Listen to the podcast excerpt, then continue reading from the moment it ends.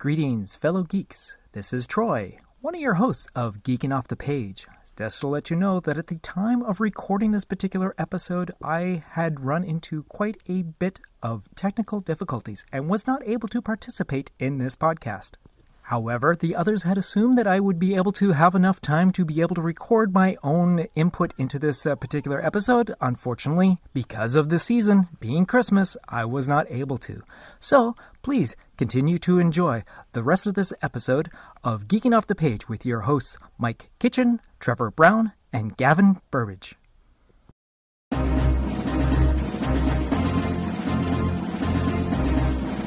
In a world overrun with an infinite amount of multiverses, originating from a plethora of sources, four longtime friends band together to try to make sense of it all and present it to an audience in an easy to digest podcast. This is Geeking Off the Page. And welcome to a supplemental episode of Geeking Off the Page. Now, I know in the last episode we said we weren't going to talk about Spider Man. Well, now we're going to talk about Spider Man. So, But now we are. yeah. So, uh, this is Trevor. Mike, And Gavin. And unfortunately, Troy can't join us right this very second, but he'll probably be joining us in some sort of magical of editing. But uh, yeah, this is going to be a spoiler cast. So if you haven't seen Spider Man No Way Home, pause. Don't listen. go to the theater, watch the film, come back, hit unpause, and and you'll be good. We're also going to talk about Hawkeye episode six.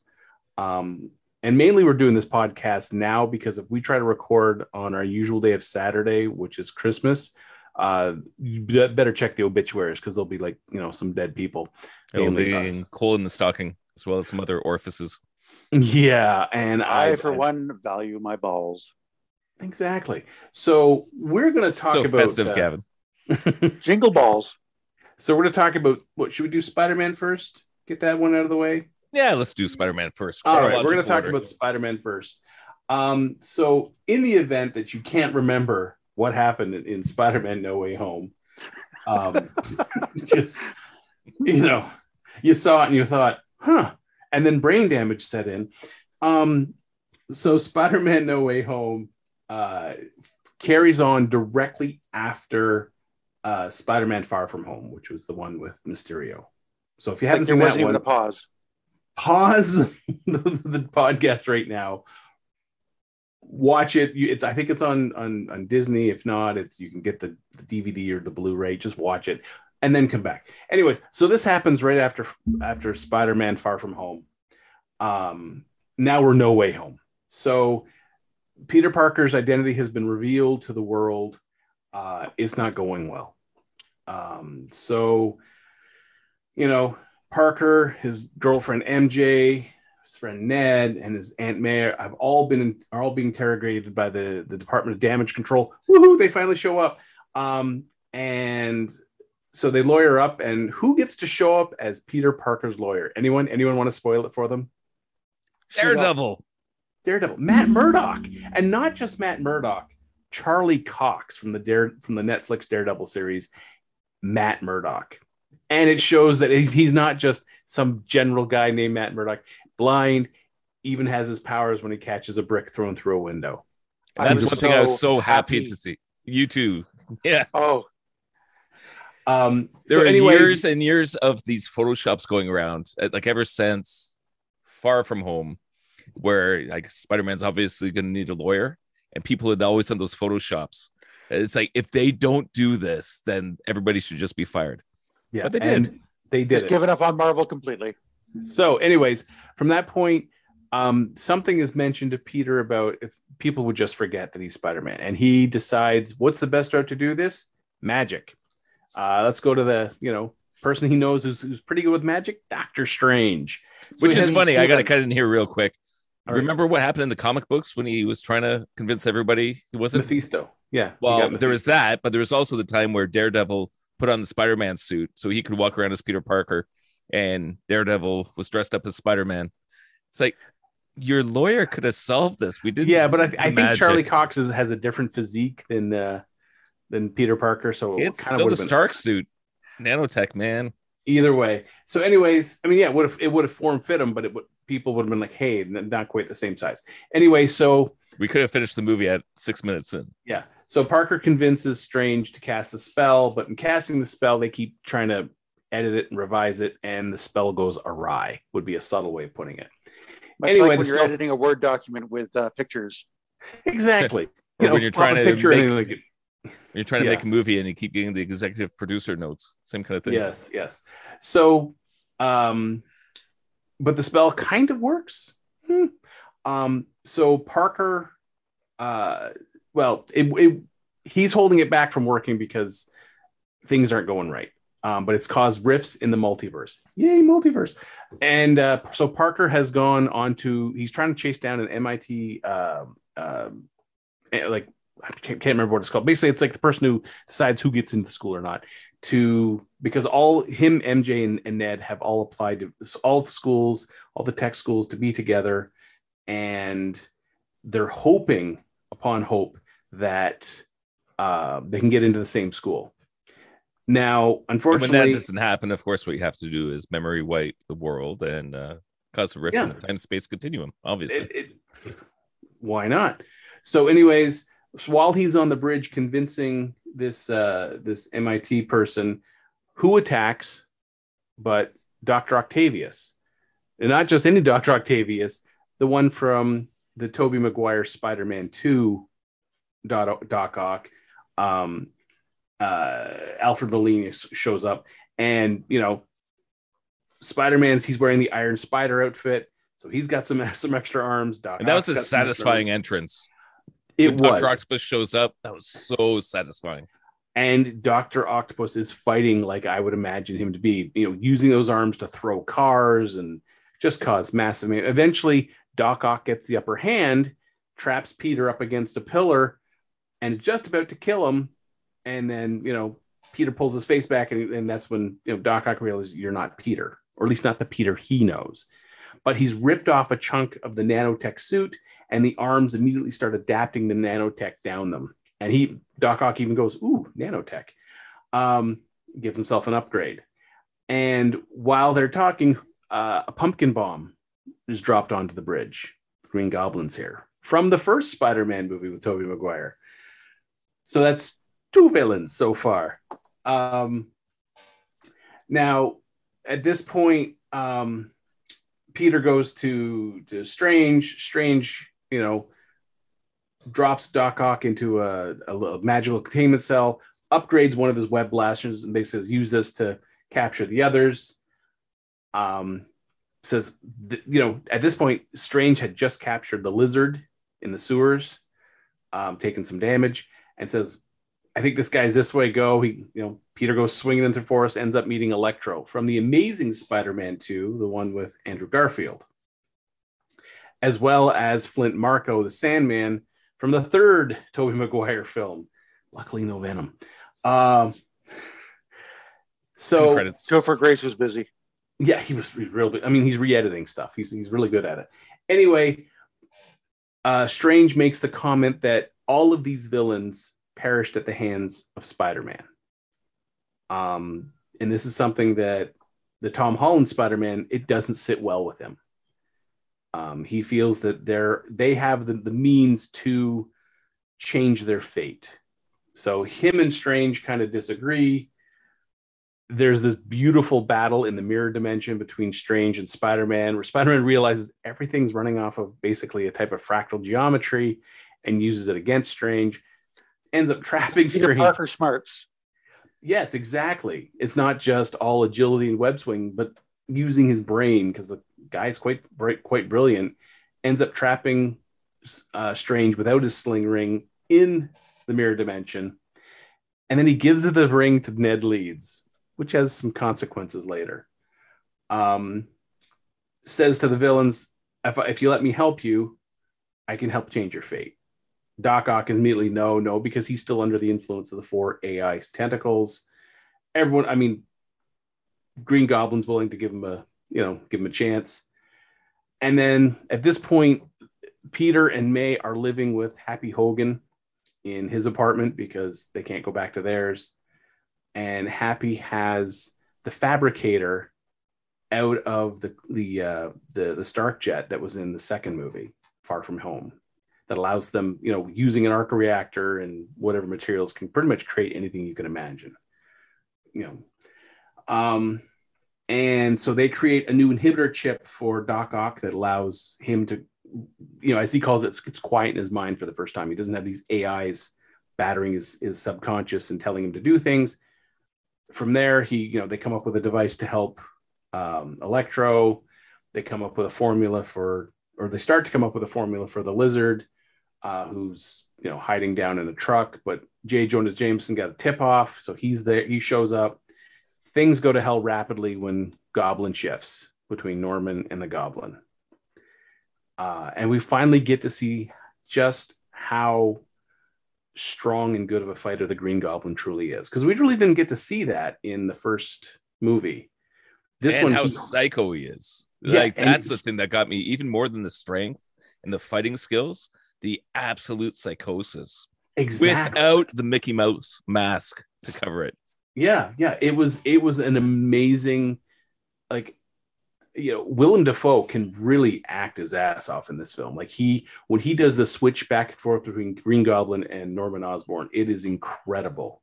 You almost It- it believe was- it's two separate people. It was like a mask. Like he just put on the mask, he, with the, the Green Goblin mask, put on the the you know the William Dafoe neutral mask. Like I was- still he- wish he had the rubber mask, and I wish they at least they got the costume closer.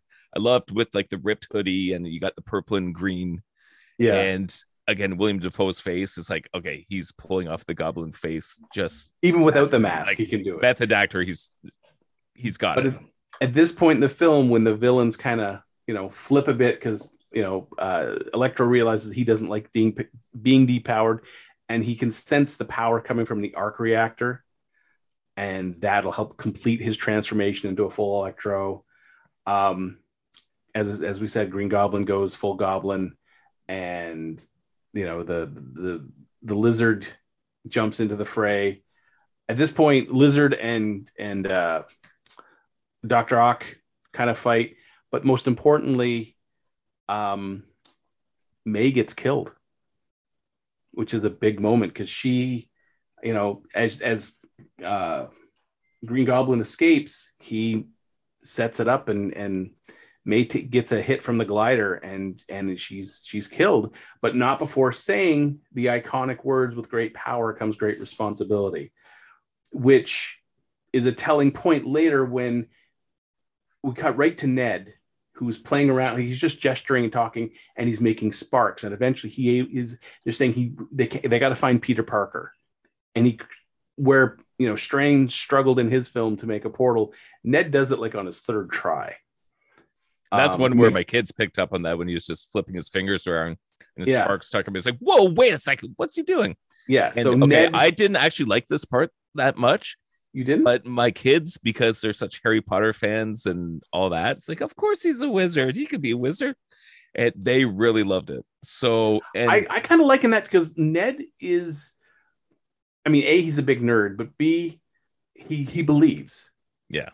Like he even mentioned he he couldn't believe he was in the Sanctorum for the very first time. So obviously, I mean, he's a big fan of Doctor Strange, a big fan of magic in some way. So, and he always talked about his grandmother said she always had the, the touch or what whatever. yeah, so at least they set it up. They they set it up. So he makes a The main a thing is that my kids loved it. So, Yeah, so he's they're looking for Peter Parker. So he makes a portal and we see Spider-Man and he comes running up and steps through the portal, pulls off the hood, and it's Andrew Garfield, the amazing Spider-Man. Um, which was amazing. And then they're like, no, no, no, Pete, Peter Parker, and they do it again. And who steps through the portal but Tobey Maguire, looking as looking like a youth pastor, which was a hilarious line. oh man, Um, I lo- and they have a bit of a battle between them. And at one point, they, they tell Garfield to prove that he's Spider Man. So he wall crawls across the ceiling and removes some cobwebs. And then, you know, Tobey Maguire shows up. And the second they see each other, it's like they, their spider senses go off and they immediately do a quick little battle back and forth.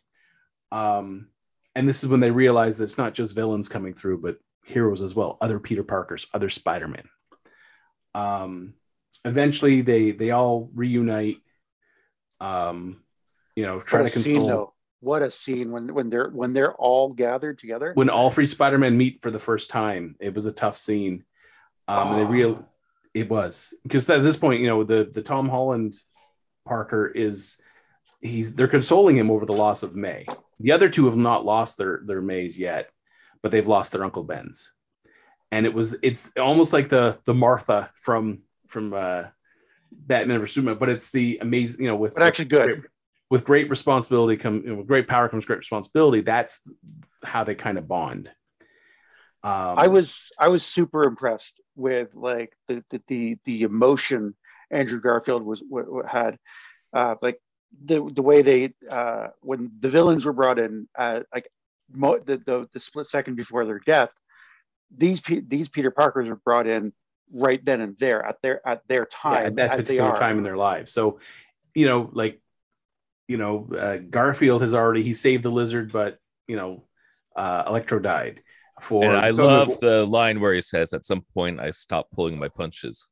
exactly. Shows So, that this one what took a little bit of a dark turn. yeah, that's you know, Garfield is the one that took the darker turn because he lost Gwen. Um, and you know, then you have the Tobey Maguire where you know Green he killed Green Goblin by getting out of the way. He lost Doc Ock, who sacrificed himself, and you know, Sandman is still alive, but you know his friend isn't. Harry Osborn isn't. So it was a nice change up of seeing how they coped with it. Um, so the three decide to work together. They I love the line. thing- I always wanted a brother. yeah. And there's the great scene where they're like, you know, MJ comes up to Parker and says, Here you go. And, and oh, thanks. I need some refills. And what are those? Oh, these are the, the cartridge for my web fluids. And, and, and, uh, uh, what's it? Tobey. No, uh, Maguire, uh, Andrew Garfield says, Yeah, you know, every once in a while, you know, run low. And Tobey Maguire's like, Web cartridges? What do you need those for? Yeah. And then you know, shoots, shoots some webs. Those that came out of your wrist. Hmm. Does web come from other parts of you? And they're like, how does that does that your body make it inside? I don't even want to talk there. And even talk about the whole web block he had in the second movie where he, Yeah. he lost faith in himself. Yep. Um, which was a nice way of calling back to some of the events of the other films, which this movie does really nicely without making it like jumping in your face, like, hey, watch this film because this happened. Um, and so they decide to they're going to trap the villains. They they come up with the, basically the antidotes and cures for the various villains they, they're going to be facing, and they go to the upgraded Statue of Liberty, where instead of her holding her torch, she's holding Captain America's shield. I still don't Um, understand that. I That don't- I don't confuses the hell out of me, but okay. It's a good Well- spot for a fight. We'll, we'll go with it. And so they're using Ned as a way of getting things there and stuff like that. And he ends up inadvertently freeing Strange, who's been in the uh, the Grand Canyon. He said for a while. I guess he several can't travel. hours. Yes. Um, Which is basically what he did to Loki. Yeah, Right yeah, yeah. in I've been falling for half an hour. Um, so they go through the fight, and at one point, um, Holland Parker gets Osborn, and he's going to kill him. And um, but Garfield, uh, sorry, Tobey Maguire, uh, Spider-Man stops him, um, and Osborn stabs Tobey Maguire um, that Peter Parker, not fatally, but you know, I pretty thought they were gonna kill him. I would have been so. I thought- I thought if for sure, did. too. It's He like, was- oh, you better die. not, you bastard. Um, but you walked away. That's good. at this point, the You're they in a lot have of the pain, aren't spell, you? contained spell, but So Goblin had put a, a goblin in a goblin bomb in it, so it explodes. The spell is cast. Um, that returns everyone to the respective universes still alive, which is the big telling point. Um, and you know, there's a little bit of you know, thanks for the help sort of thing. See around. Strange is struggling to to contain all the tears in the multiverse. Um, and that leads us to the end credits, where we see Venom and Eddie Brock still at this resort, um, drunk, and the spell rips Eddie and the Venom symbiote back to their respective universe, but leaves a little bit of the symbiote on the. I called it.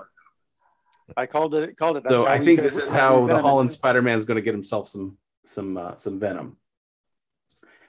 and then we go to the end end credits. Now, I I saw people leaving the theater at this point. I'm like, what the hell are you doing? Do you not know about Marvel films and their end credit scenes?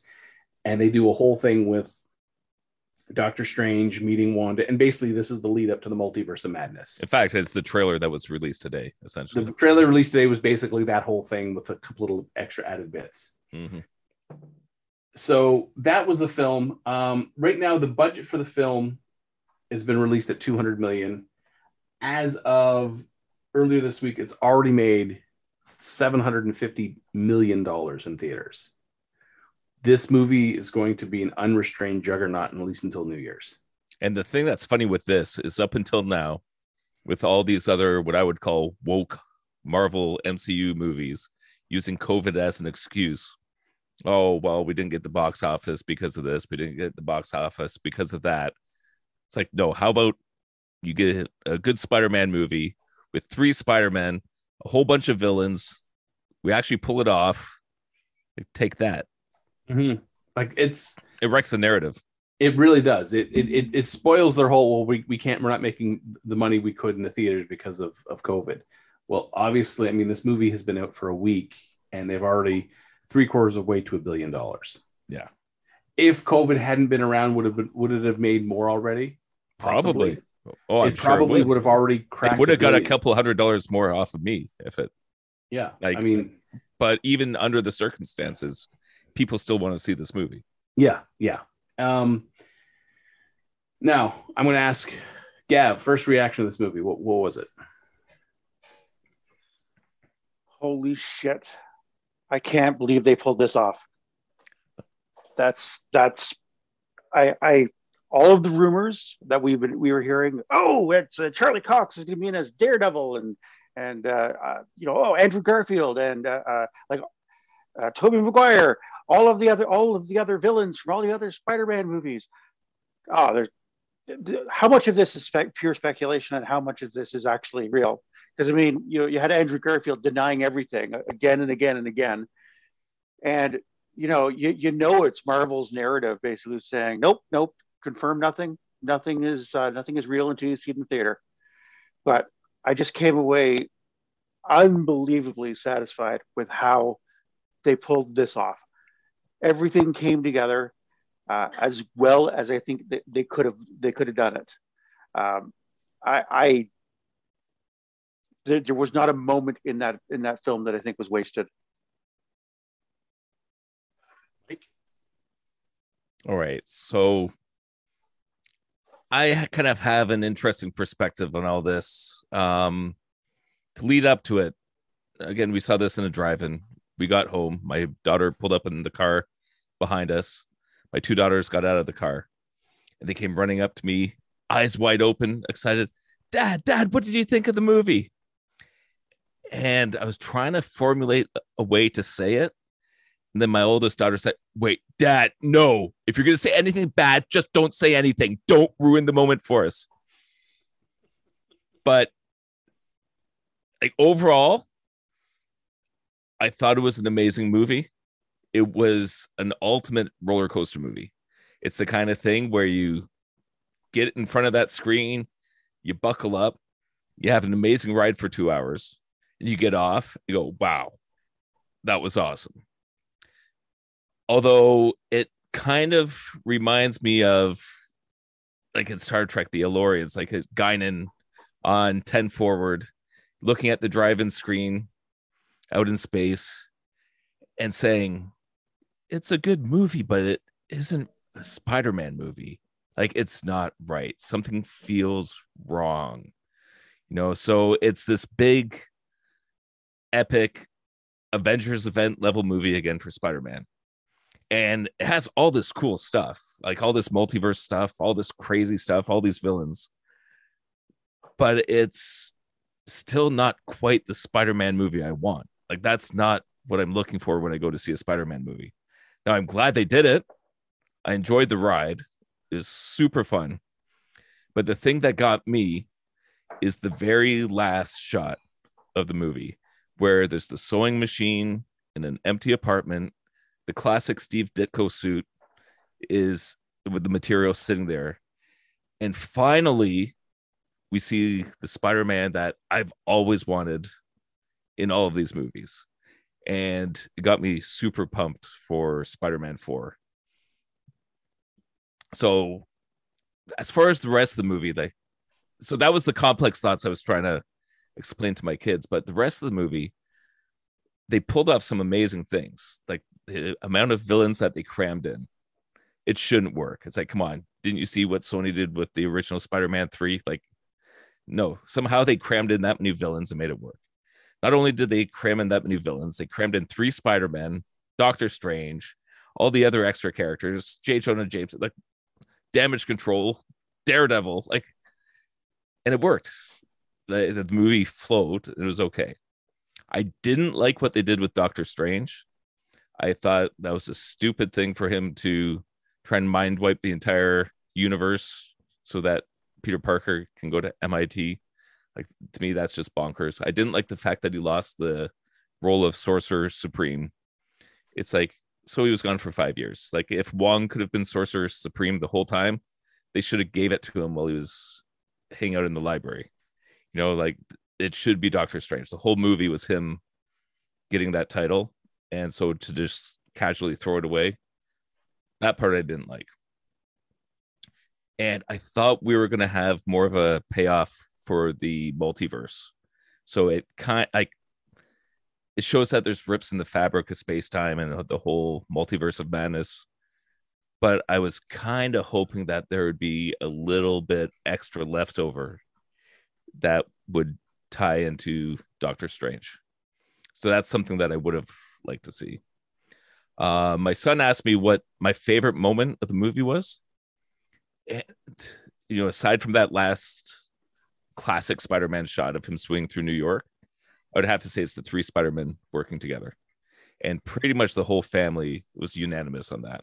Just seeing Andrew Garfield, Tobey Maguire, Tom Holland, just like riffing with each other.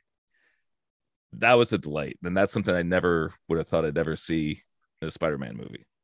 So that was really fun. The overall thing people didn't like, and this is across the board in the family, was the fact that everybody forgot Spider Man or Peter Parker. And, er, you know, it's the kind of thing we get in comic books where it feels like a little bit of a cop out, where it's like, oh no, now all those old back issues don't matter anymore. It's like, okay, you still have the stories, you know, you can still enjoy them, but there is something that's lost with all the character development, and you just wipe it clean. So that part made me feel a little bit empty inside. Uh, as far as the Aunt May dying, I didn't like that.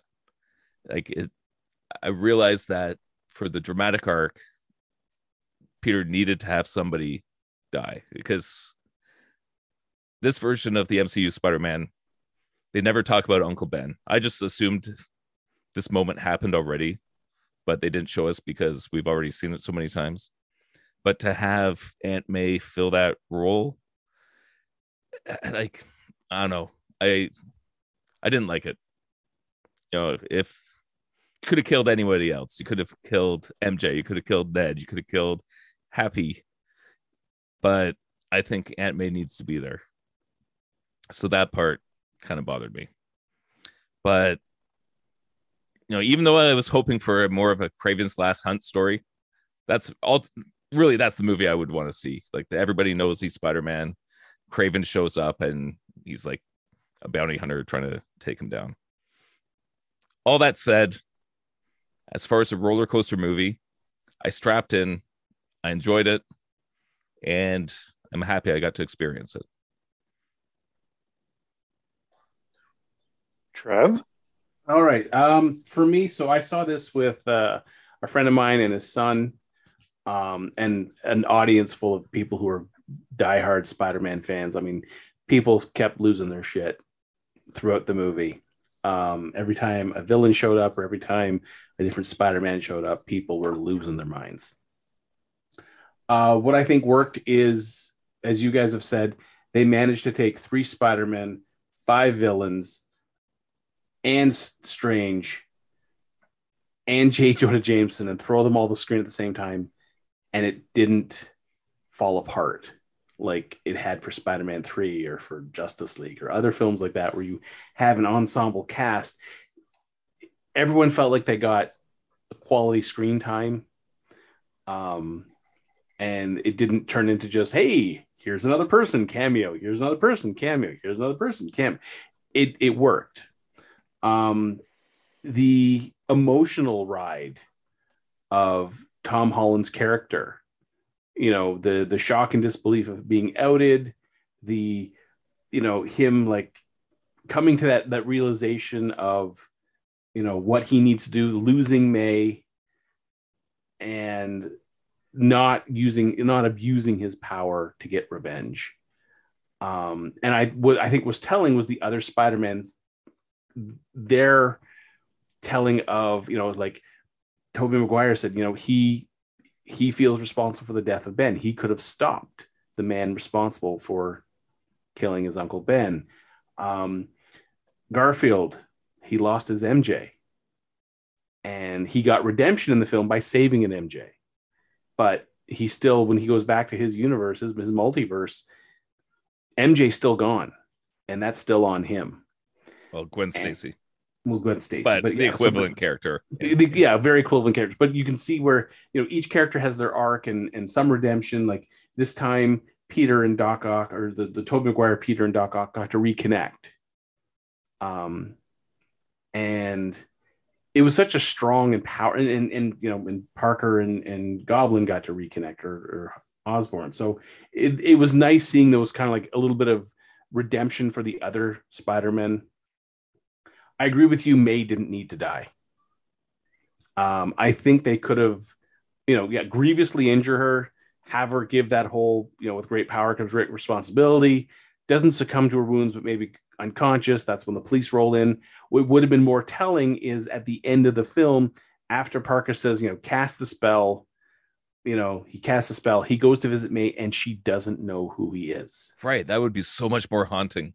That not only haunting, but such a, you know, instead of him, you know, interacting with his friends but not telling, not saying, "Oh, by the way, I'm Peter Parker. You should know me."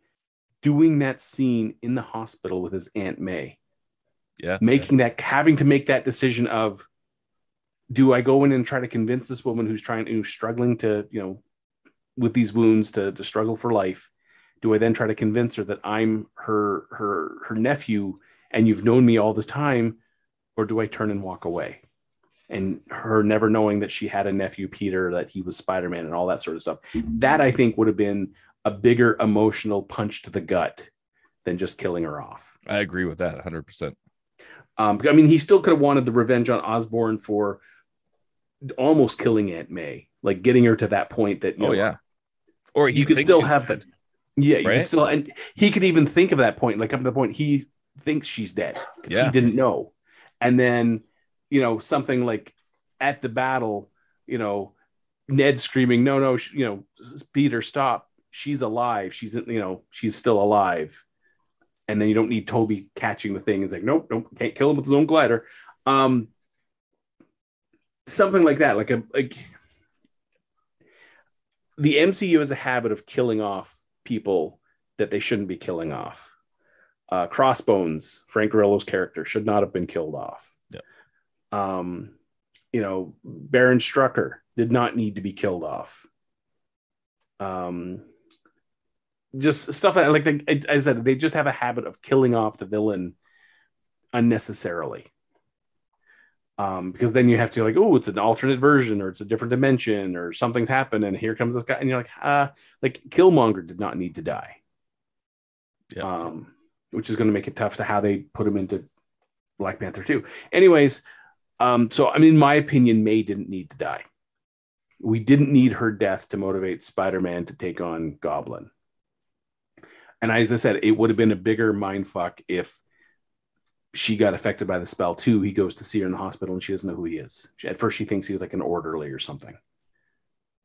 Because um, you could have her under police guard, so he like puts on a set of scrubs and goes into the room, and she's like, "Oh, um, I've already had my temperature taken or I've already had my blood pressure taken. And he's realizing she doesn't know who he is. You know, does he plead his case or does he walk away? So that's one of the, the I mean, there's a couple little points like that throughout the film that I didn't like, but overall, I mean, I had a great time watching this film. Um, it's easily, I'd say, in my top six Marvel films for the MCU.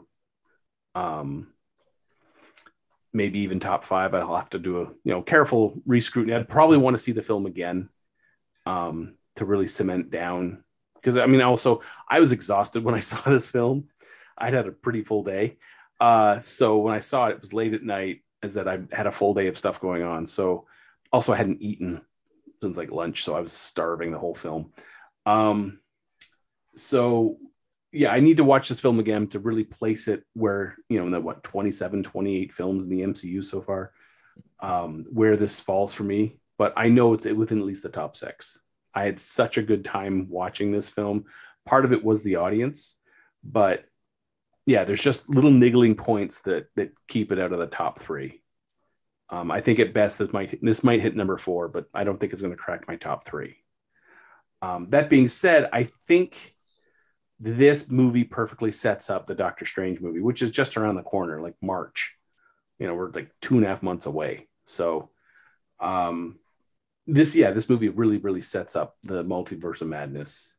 Um, and yeah, it's in some ways, you know, you can call this almost like a Back to the Future 2, where it's kind of transitioning us into the next film. But I think this movie holds enough as a story on its own that it doesn't have that Back to the Future 2 feel. Well, it's I think like so. I agree with that. Um, but I think also using Strange and the multiverse as a way of bringing characters in and stuff like that is a great way of setting up Strange's movie, which will be a great way of setting up the Ant Man movie, the, the you know Quantumania. So I like. May like 6th, fact- by the way. What's that? May 6th. Yes. With all of so, the delays so I I like the fact that they're they're using one film to set up the next um, in a thoughtful way, not just like hey uh, and uh, yeah the cube suddenly shows up in the next film. Um, so and they're tying it into the the series they're doing on Disney Plus. Um, I kind of like how they're kind of bringing it all together, um, which this movie really encapsulates that idea of pulling stuff from the Disney Plus shows, as well as giving stuff to Disney Plus shows, as well as pulling stuff from the other movies, including the Sony movies, which I think really is now setting up Spider Man 4, which we're going to see Spidey in the black symbiote costume. They, they've got to do that. They really do. As, as you said, Mike, I really like seeing Spidey in the Ditko costume. Um, in that whole sequence, I was just like, oh, because especially when you see like the little bit of red and and and and the little bit of blue, but you couldn't really see how much of it, and you see him running, and you're like, that is like right out of a Ditko panel. Oh, and it's full comic book coloring, it no is. fancy extra tech. It's no, just like it's just whatever he was able to Spider-Man. salvage from the old suit. So I'm sure he's probably still going to have the eyes in that. But, yeah, thank God. Oh. not going to have the goggles. Um, so yeah, I was I was very happy seeing, but I know that's going to be the costume that the the symbiote's going to jump on top of and turn into the black suit with the the white bands, and I'm looking forward to that. I really am. Um, so yeah, I had a great time at this film. Um, at some point, we'll probably hear Troy's thoughts. Um, any other final notes before we jump on to the next yeah, thing? One thing that has to be said is Andrew Garfield in this movie. Like I am so happy for him as an actor to have a redemption moment like this. Because honestly, when all three Spider-Men were on screen together, I think he stole the show. And to come off of the horrible, amazing Spider-Man movies, you know, I could not stand those. But just to have a chance for him to step back into the ring and kind of be like, hey guys, this is the kind of Spider-Man I could have been and it was a delight the whole way through. I, I, was so impressed with his performances.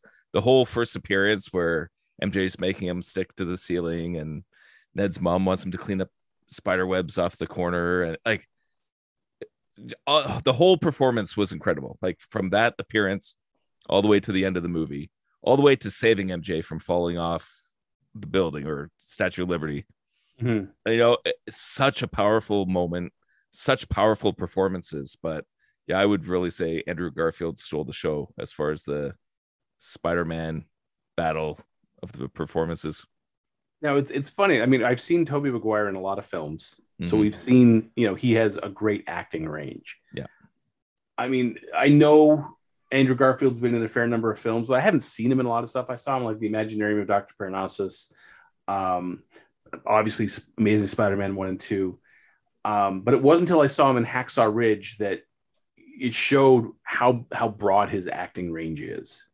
Yeah. And I was kind of worried when you know I saw him in No Way Home. I was like, oh god, is he going to be in that limited range that he gave himself in the Amazing Spider-Man films?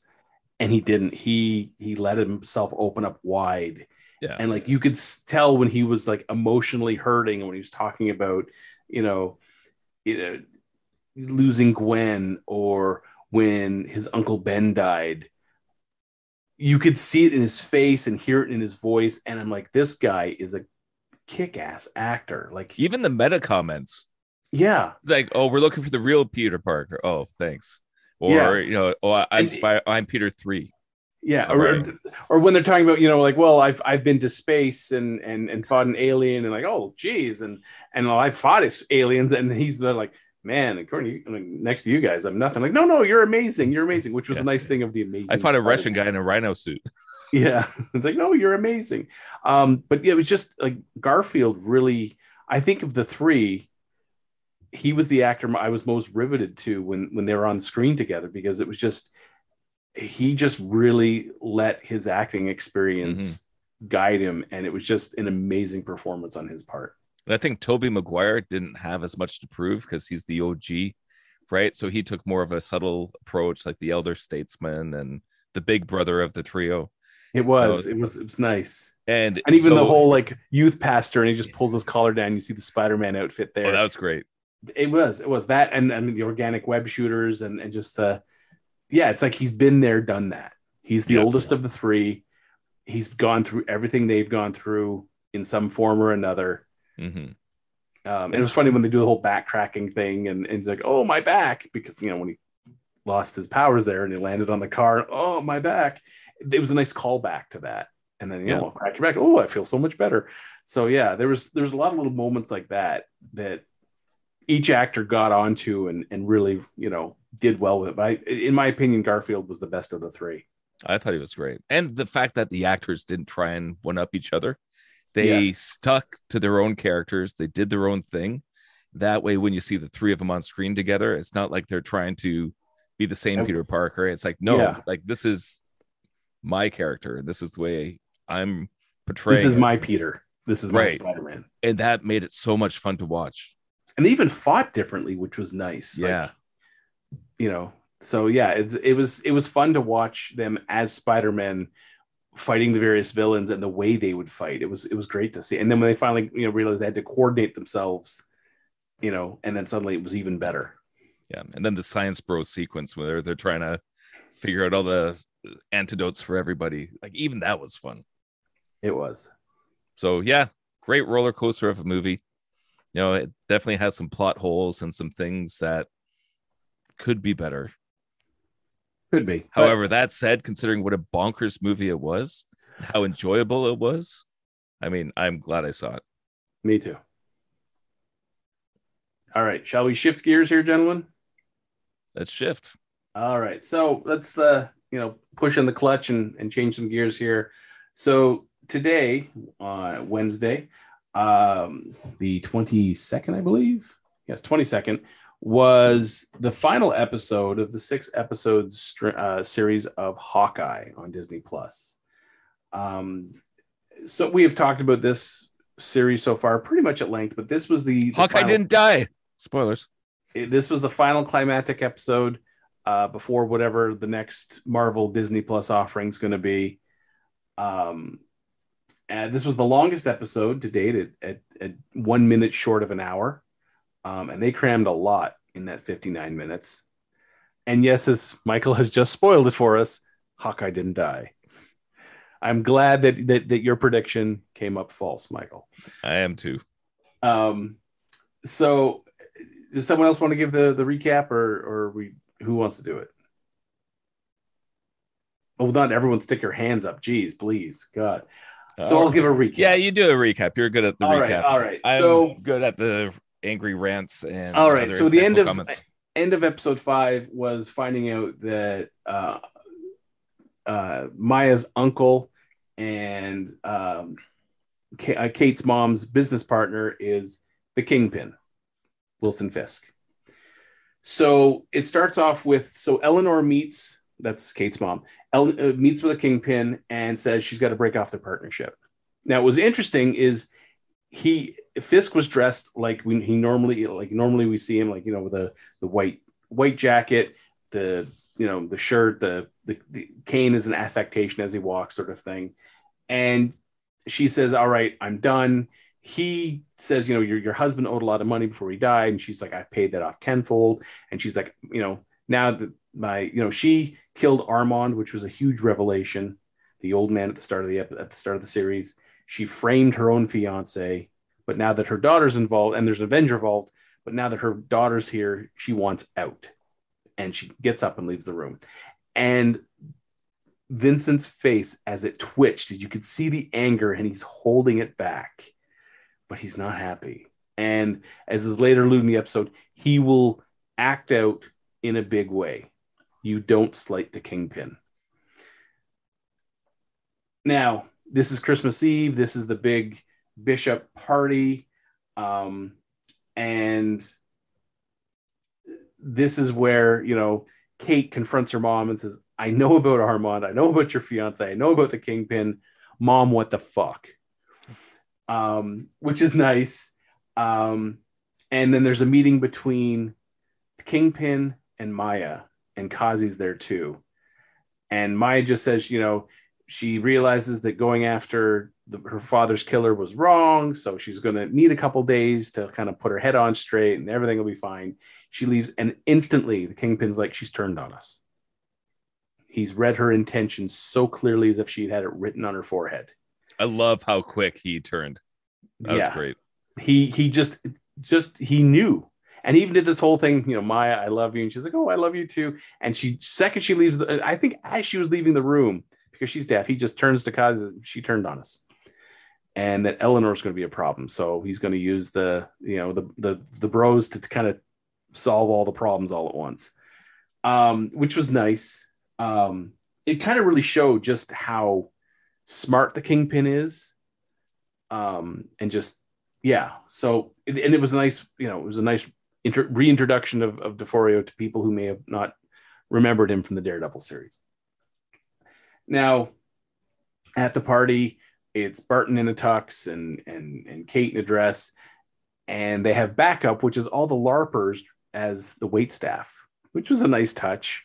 Especially Um, because they're first responders, they're firemen, cops, Yeah. and like because at first I thought, wait, he's bringing LARPers. No, no, no. These guys are actual law Yeah. enforcement and first responder unit people. So that And makes so they're expecting the tracksuit mafia, and it was while he's being handed a drink, Kazi's in a building across the street, which I think was stupid because he's got a sniper rifle with a laser laser sight.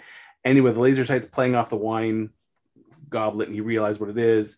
So pushes people out of the way. He uses the the the, the tray to deflect the first bullet, and then runs as that guy keeps shooting as Kazi keeps shooting at the glass. I did love that bullet deflection. You know, it shows that, That Hawkeye. You know, Hawkeye it's being like Hawkeye. if he was baseball, you know, he'd be hitting every single ball. It's not just shooting things. It's like and no, if he was a bullet he can come pitcher- and you can. yeah. If it was a pitcher, he'd be throwing strikes every time. Yeah. So yeah, so he gets the LARPers to evacuate the party.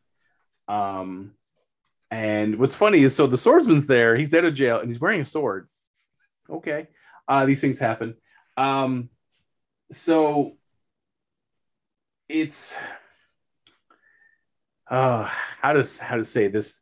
The fight in the building was great because Yelena showed up.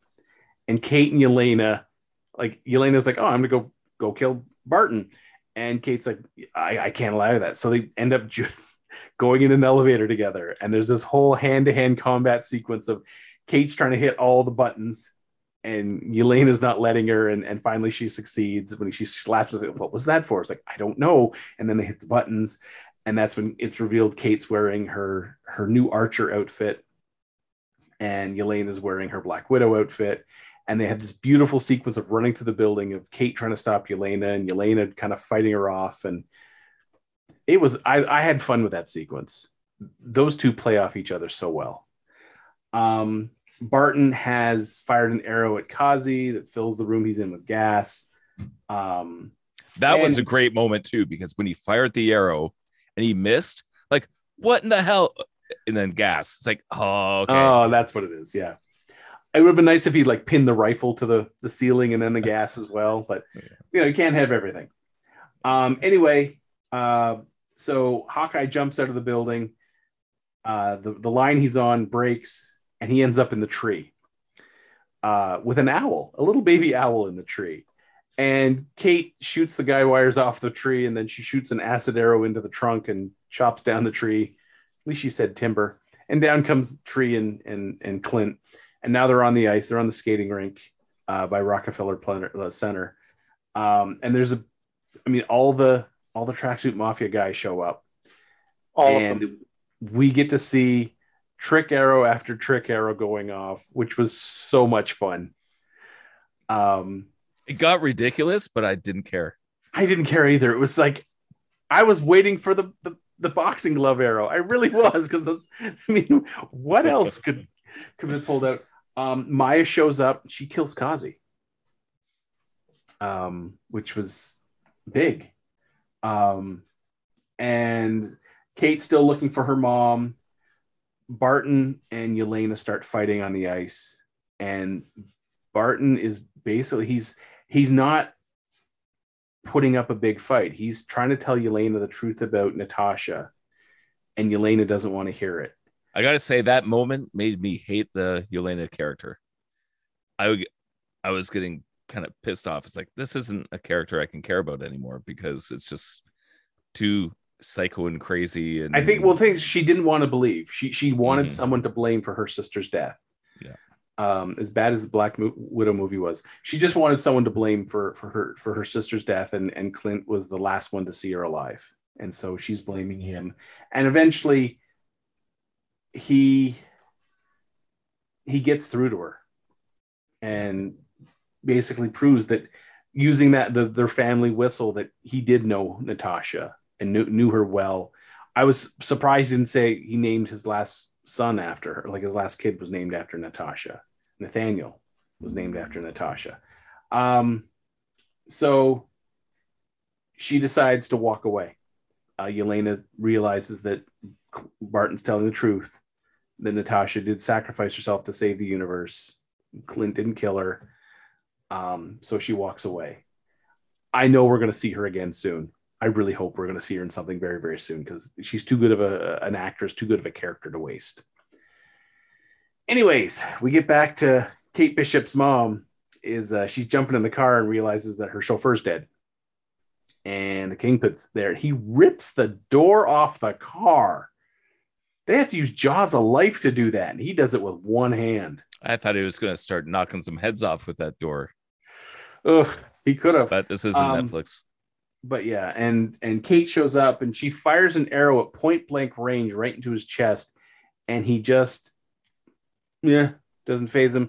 And then she goes to fire like a grappling arrow, and he catch he caught the arrow from that shorter range. The man is not human. That is some some reaction time that is like superhuman. That's where like. Kate, what were you thinking doing the grappling arrow? I mean, Yeah. seriously, come on, you newbie. She should have used the pin arrow on him, which is funny enough. We did see when the the the you know the bro trucking truck comes up over to going to crush them, and she fires the shrinking arrow, and the tiny little truck squeezes up to a stop. They're like, huh? So what happens now? And that's where the baby owl comes in, because the baby owl took the the tiny truck away, solving that problem neatly. Baby owl needs the snack. It does. It does. It's like just got to open up the can to, to get the, the goodness inside. Um, anyways, so Kate and the Kingpin fight. And uh, yeah, Kate, I think, finally got an education of when you're fighting someone with super strength. Um, yeah, all the arrows in the world aren't going to help. I mean, she she finally is able to use the coin trick to set off a bunch of arrows after he had taken all her arrows out of her quiver and snapped them and just dropped them on the floor. And she was able to use the, the coin trick to kind of set them all off in one big explosion, including the very dangerous arrow. Um, but it wasn't enough to stop him. So Kate um, has already called the cops. Her mother gets arrested for the murder of Armand. Um, and th- this whole thing is this how a hero acts? And I thought for sure Kate was going to respond with something like, "This isn't how a daughter reacts. This is how a hero reacts." You know, but I think they handled it pretty well. Kingpin has escaped. When the, by the time the cops go into the store, he's gone. He's limping. Car pulls up. It's Maya. She pulls a gun, sticks it in his face, and the camera pans up, and we hear the sound of a gun going off and a gun flash. Which, for anyone in the comics, realizes she just shot Kingpin in the face.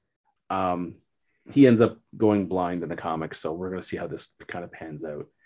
Um, the next day, Christmas morning, Barton pulls up at the Barton family farm, and he's brought Kate and Lucky with him. I was really kind of hoping he brought Yelena with him as well. That would have been a nice touch. Um, and then at, at, the end, Kate and uh, Barton go out to the you know out to the barn. And they open up a you know barbecue grill and they burn the Ronin suit on and the barbecue. The, they on Those the barbecue steaks and burgers are going to taste like crap. Mm, they're going to taste like ballistic fabric. And then the best part of the whole episode, in my opinion, get through the credits, and it's one of the musical numbers from Rogers the musical. Was that your that, favorite part? That was one of my favorite. That capped it. I mean, I liked the episode, I really did, but capping it because. Oh, my family cringed because. Okay, I think I've I've seen enough Broadway plays that sometimes they are just beyond hokey, and they had teased it at the first episode, and I was yeah. like, and they'd even released some of the soundtrack on YouTube, and I'm like, yeah. They've got to do something with that, and they did, which also means that when they filmed that sequence for Barton, they did the whole goddamn number, which is even that much. My only wish was at the end of that number to cut to the audience, and there's Yelena rolling her eyes so hard you can visibly hear it. That I think it the, needed a punchline. That, yeah, they the needed thing. Yelena kind of sitting in the in, in the audience, just like, oh. You know what yeah, I wanted to see in that one? I wanted to see old man Captain America watching it. That would have been two, either old man Cap or Yelena, maybe even sitting like a seat apart from one another, and just both of them That'd rolling their eyes. I that would have been a perfect cap. I could have seen Yelena just sit, sitting there doing like that Nelson Muntz uh, thing when he's watching uh, what, what, what was that the singer Andy something? Yeah, he's, he's, sitting there with his eyes shining, going like, yeah, that or just just you know when she does that ha sort of laugh, just just something like that. They, they finish off just like I, yeah, I just wanted to see like an eye roll or something. It would have yeah. yeah, old Cap would have been great too, just like the oh, it's like this is my legacy. Okay. yeah. Um, but yeah, it was great that they threw that in there. I, I really liked that. It was a nice way because I, I knew there was going to be an end, cre- end credit of some point, and they were either going to set up the next Disney Plus C, uh, series, but I'm glad they didn't because this gives us a little bit of gap. Mm-hmm. Um, but also, yeah, seeing the, the, the full number from that, it was just it was great because it, it, just they had so much of it in that first episode. I wanted to see that whole sequence. I just want to see how bad Rogers the musical really was. So we're going to start reverse order. Mike, what were your what was your uh, impression of episode six, Hawkeye? Um, Hawkeye survived. Yay! Um, so that was cool. So I'm gonna jump around kind of all out of order since we got the whole thing in chronology already. Uh, when they were walking up to the farmhouse, right at the end, again, Ultimates Comics. I forget who it was, but the SWAT team that comes in and basically kills Clint's family. Mm-hmm. I was like, oh no, Kingpin sent his men. They're going to be in the house. You know, his family's going to be dead.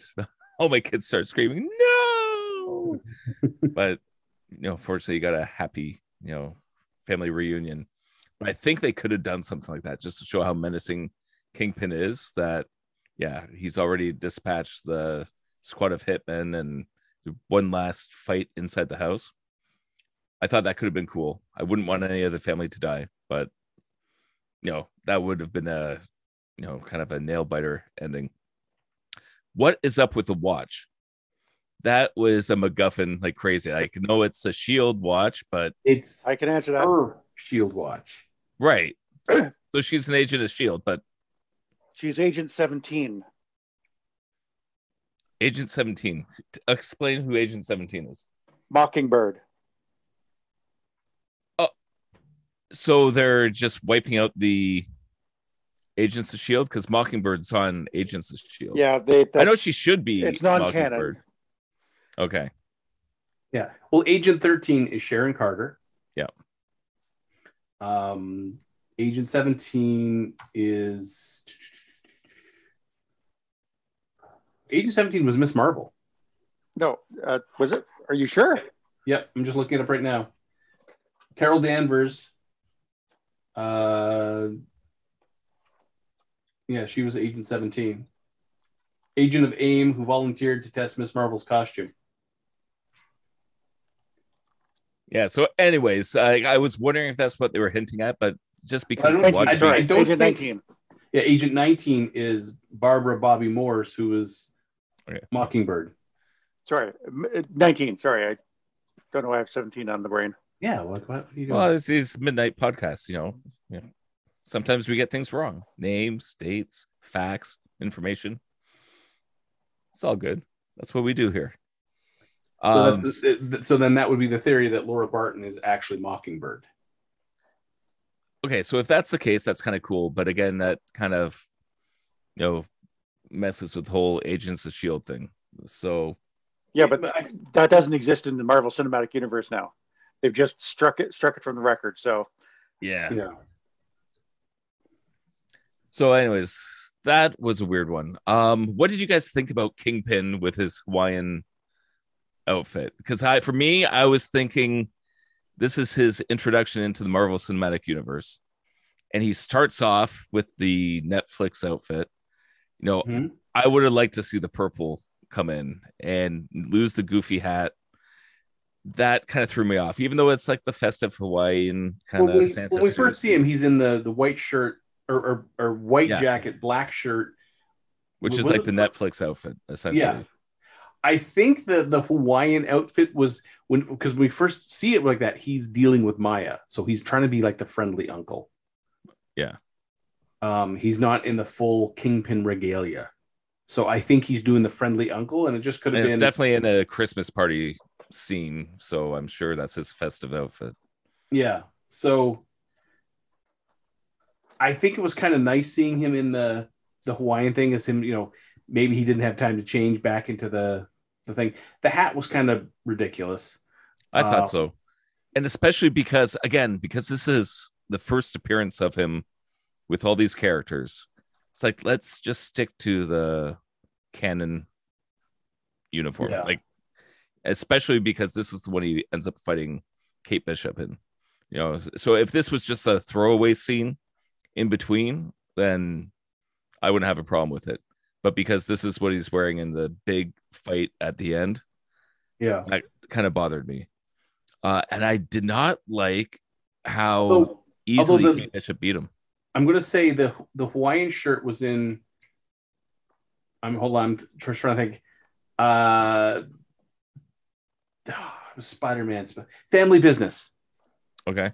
Look up the the Family Business, the Kingpin Family Business Spider Man. It's a Hawaiian shirt he's wearing. Um, and I think that's very like I think it's the same pattern too. Um, which was a nice throwback. I just I remember. I mean, it's triggering my memory. It's taken a while. Um, yeah, he's wearing like this this ridiculous Hawaiian outfit, uh, Hawaiian shirt, but it's Oh, from okay. Yeah.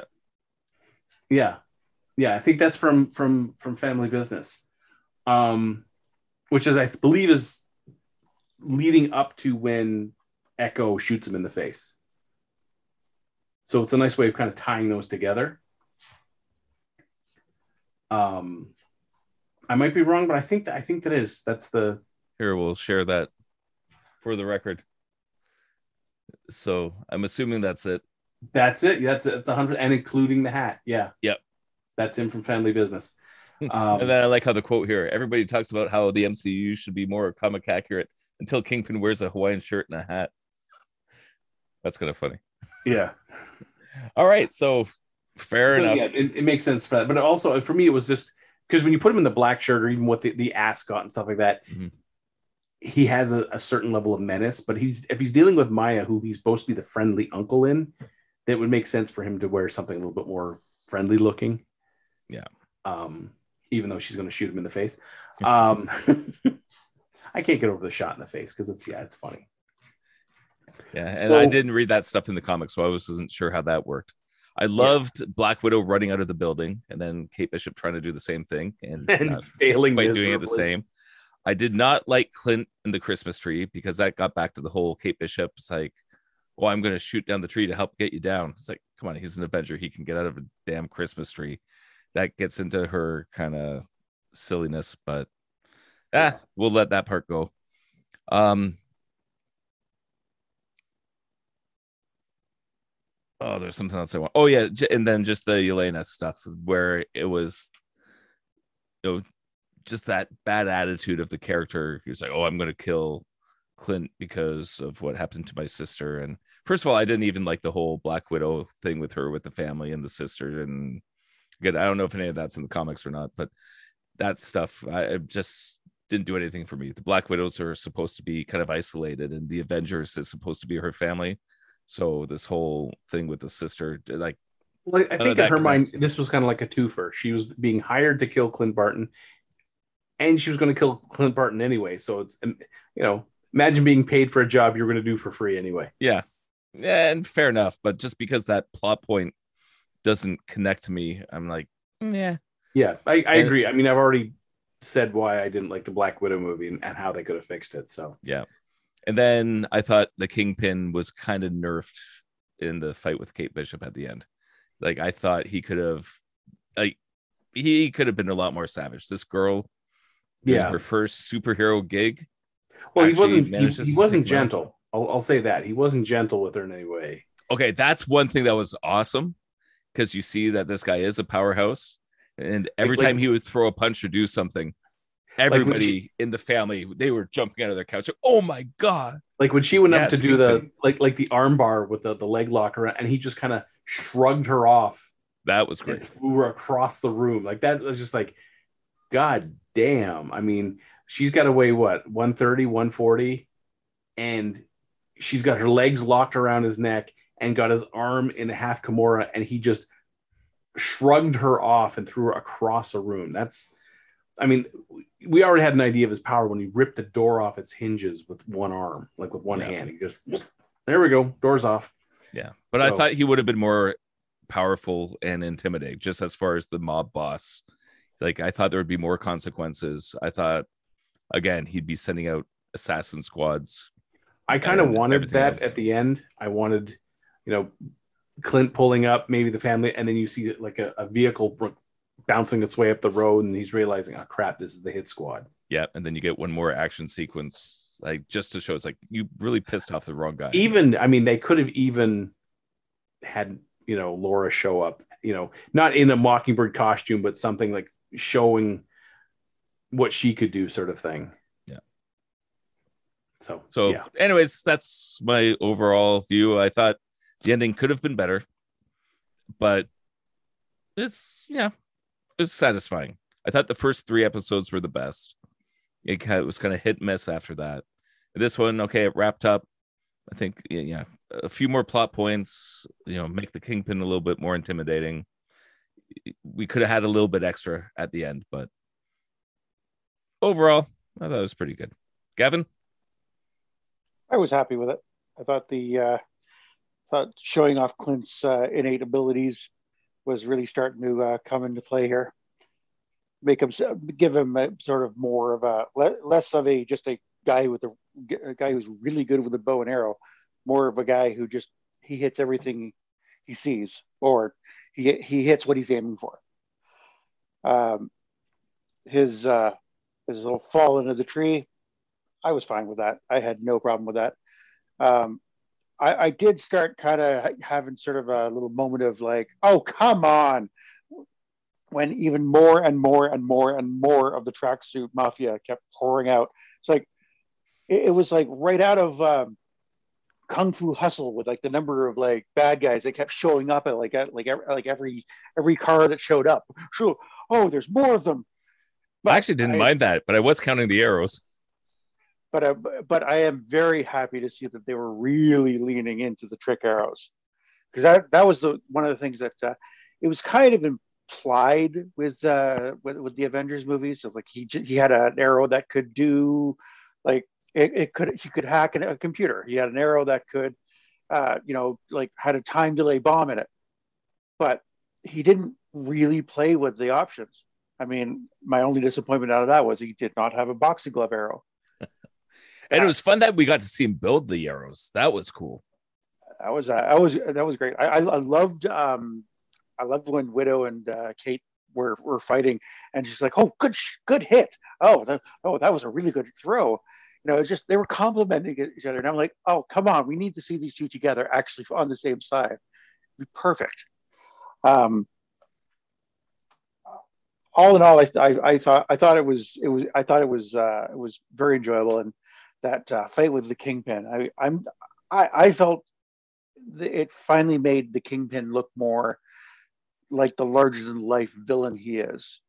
Um, you with uh, with with Daredevil, he was terrifying as as as as the you know the the the the uh, criminal mastermind behind like everything. You know he was he was just vicious. He was nasty. He was he was vindictive. But underneath it all he was still just a regular man in the netflix stuff. Here i mean rips off a car door. Oh shit. And then just his stature his build it just felt more on par with what the uh, what the comics kind of portrayed him as. Like I, I seem to recall something where he was pretty, pretty much had so much muscle under under the his bulk that you know he he people would try to stab him and you know they couldn't they, they could barely get through the, the, the muscle. So i mean kate bishop's arrows were probably not that much of a threat to him. And just the fact that he's like he's like like one-handed strong arming her, her around the, the the shop there. I i think it's it's really not he, he's he's i think he was even holding back a bit.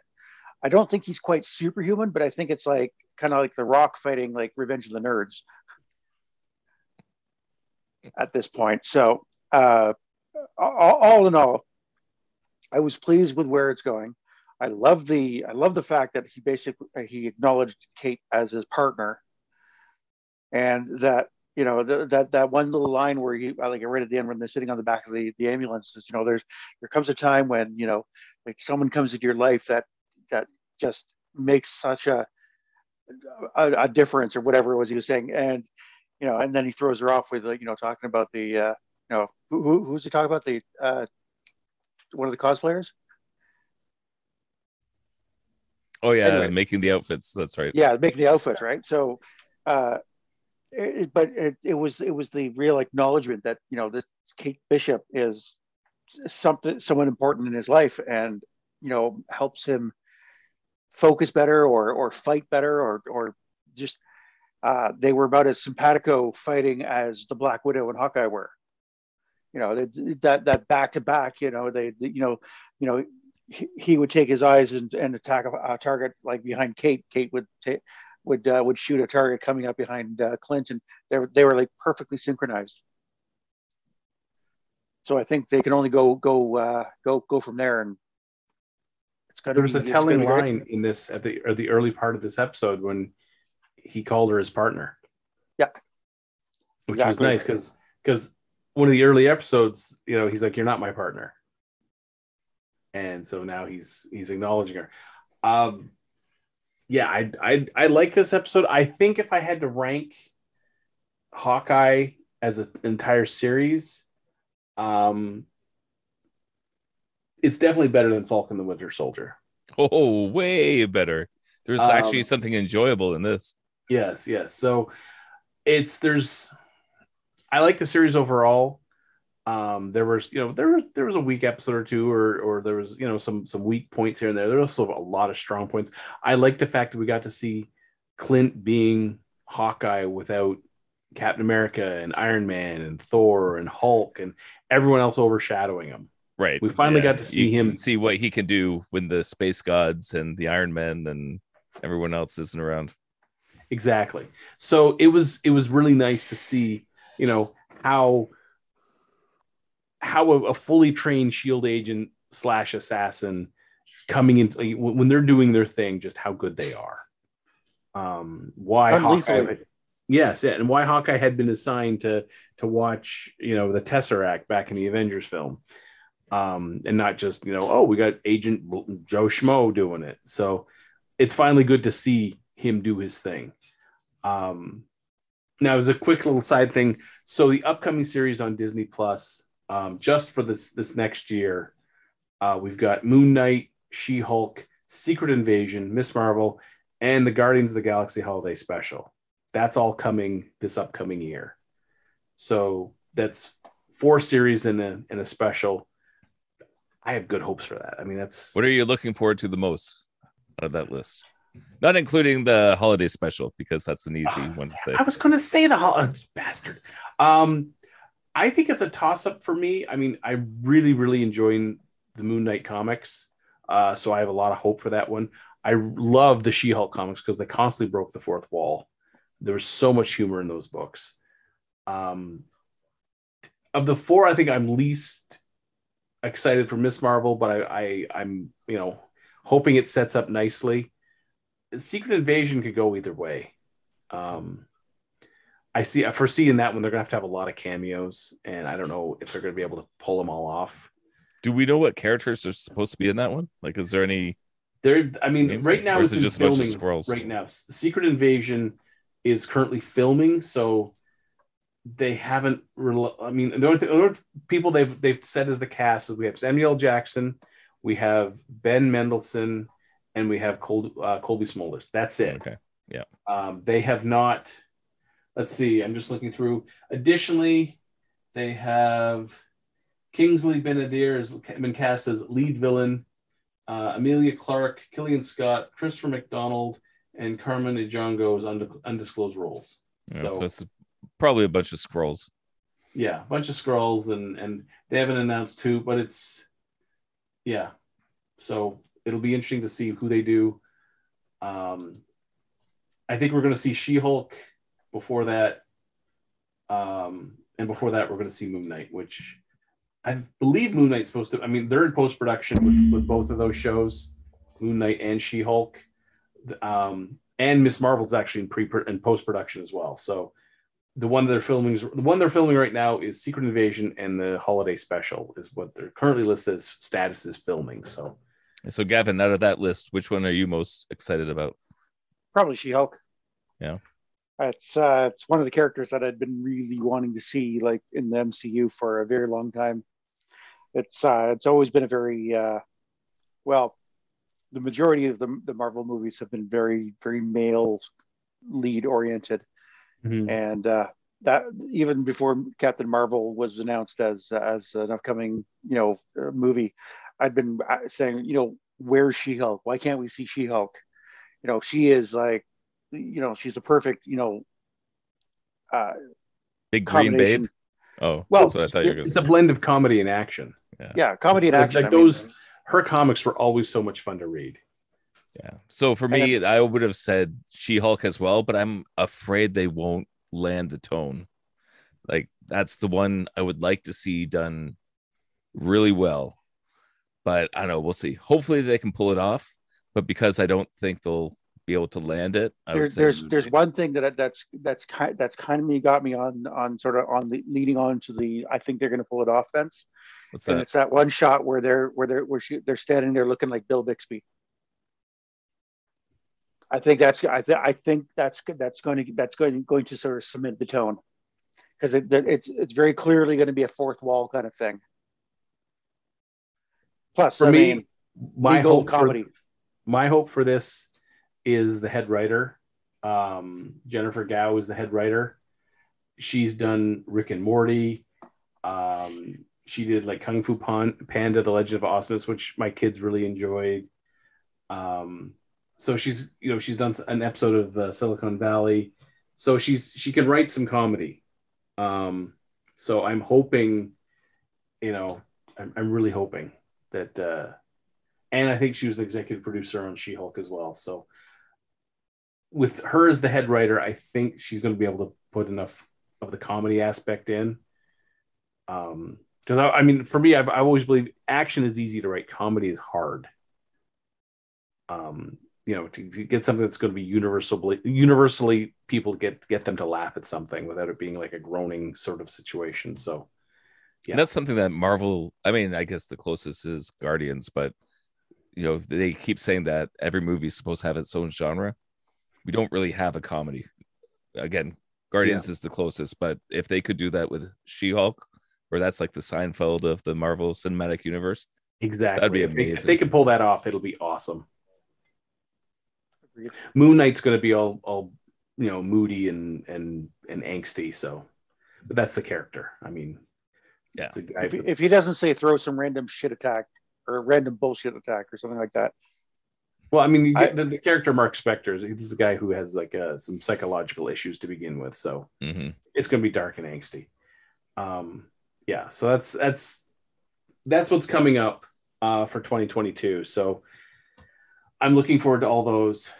Um, yeah, so I think this was a great way of ending off the year with Hawkeye.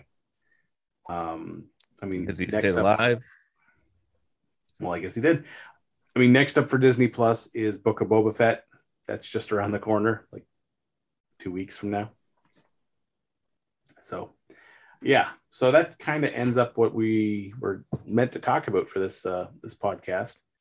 Uh, unless there's anything else we want to bring up. random bullshit. Go. There we go. Yeah. All right. We just need to make sure that panel is in the show and then it's golden. Awesome. So, with other than what anything that Troy's going to add to the edit, uh, we got anything else to say? Nothing except our collective goodbye. I think we should say Merry Christmas instead. Merry Christmas instead. There we go. In three, two, one. Merry Christmas. Merry Christmas. Christmas. instead. There we go. And that has wrapped up a supplemental episode. I don't even want to call it a full episode because without all four of us, it doesn't really work. Ah, who knows what Troy does in the editing bay? I don't know. So this would be episode what? 197, 4, I don't know. 18. I don't know what Whatever he on. punches in on the keyboard. Sure. Either way, you got another episode and you'll Yeah, get just- another one soon. Just roll some dice. Uh, yeah, we'll go from there. All right. So who wants to stop the recording? Well, Hmm? I, I will because I'm the host.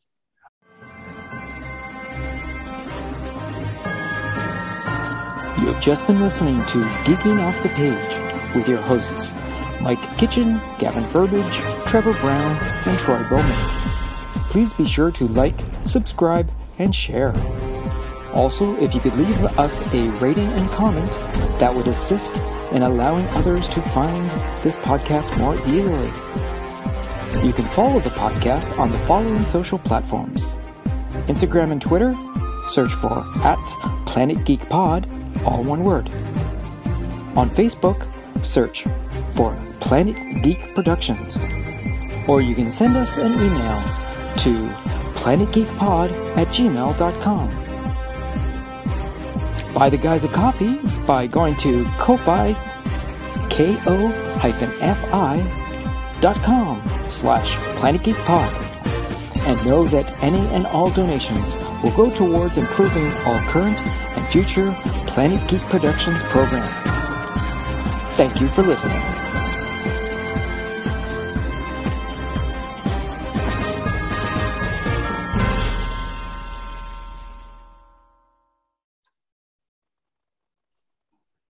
Yeah, I got it.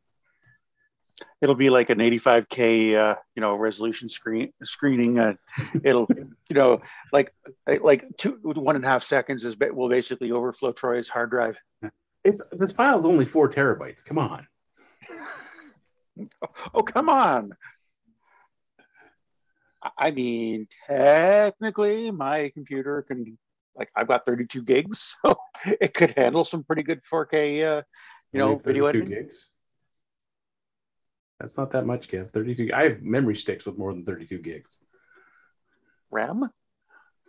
Yes. Well, no, RAM, I got like 64. Fine. Well, you, I mean, you need it. I don't technically need 32 right now, but it's nice to have. All right. So, uh, how do we want to kick this off? Do you want me to say something? Sure. Yeah, all right. Well, I mean, Mike's in the one in the festive hat, but You Sure. want to do it like it's a regular episode? I think we're just going to do as like a supplement, like, hey, you know, we can't do we can't record on Christmas because our spouses will, will kill us. Because that's not far from the truth. In fact, Troy might get, be getting murdered right now. Mm-hmm. I do, in fact, value my testicles. I don't need them anymore, so I'm good. Yeah. yours or mine.